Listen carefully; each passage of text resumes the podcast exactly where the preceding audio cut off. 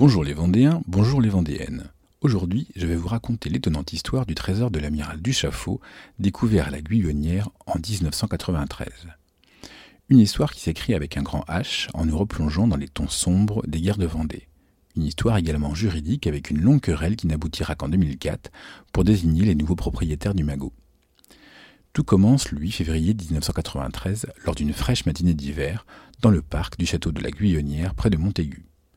Muni d'un détecteur de métaux, Rodrigue, 23 ans, arpente les allées et les pelouses du domaine avec l'autorisation des propriétaires qu'il connaît bien. Tourneur fraiseur dans la vie, le jeune homme est un passionné de recherche de trésors, mais jusqu'alors, il n'a jamais rien trouvé de grande valeur avec sa poêle à frire. Ce matin-là, la chance tourne.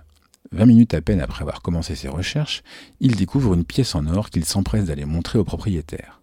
Amusé, ceux-ci lui proposent de la garder. Motivé par cette première trouvaille, Rodrigue continue sa quête. Il revient quelques minutes plus tard dans tous ses états. Son détecteur est devenu fou et n'arrête pas de crépiter. Avec l'aide des propriétaires, de son père et de quelques voisins, il entreprend de creuser à l'endroit qui affole son compteur. Bingo À 60 cm de profondeur, nos chercheurs de trésors tombent sur des centaines de pièces empilées à même le sol. La moisson est extraordinaire.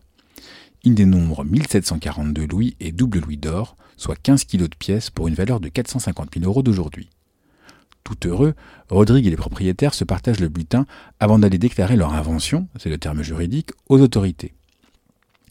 L'histoire se gâte quelques mois plus tard quand le trésor est proposé aux enchères à l'hôtel Drouot à Paris. La publicité faite autour de la vente attire l'attention des héritiers de l'amiral Duchaffaut, propriétaire du château pendant la Révolution. Pour eux, pas de doute. Les pièces frappées entre 1728 et 1789 appartenaient à coup sûr à ce grand marin qui s'est illustré pendant la guerre de l'indépendance américaine.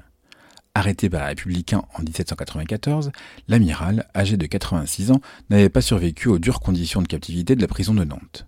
Mais apparemment, il avait eu le temps d'enterrer ses économies avant son arrestation. Commencent alors de longues années de procédures juridiques. En 2000, un premier jugement attribue le trésor aux 77 descendants de l'amiral.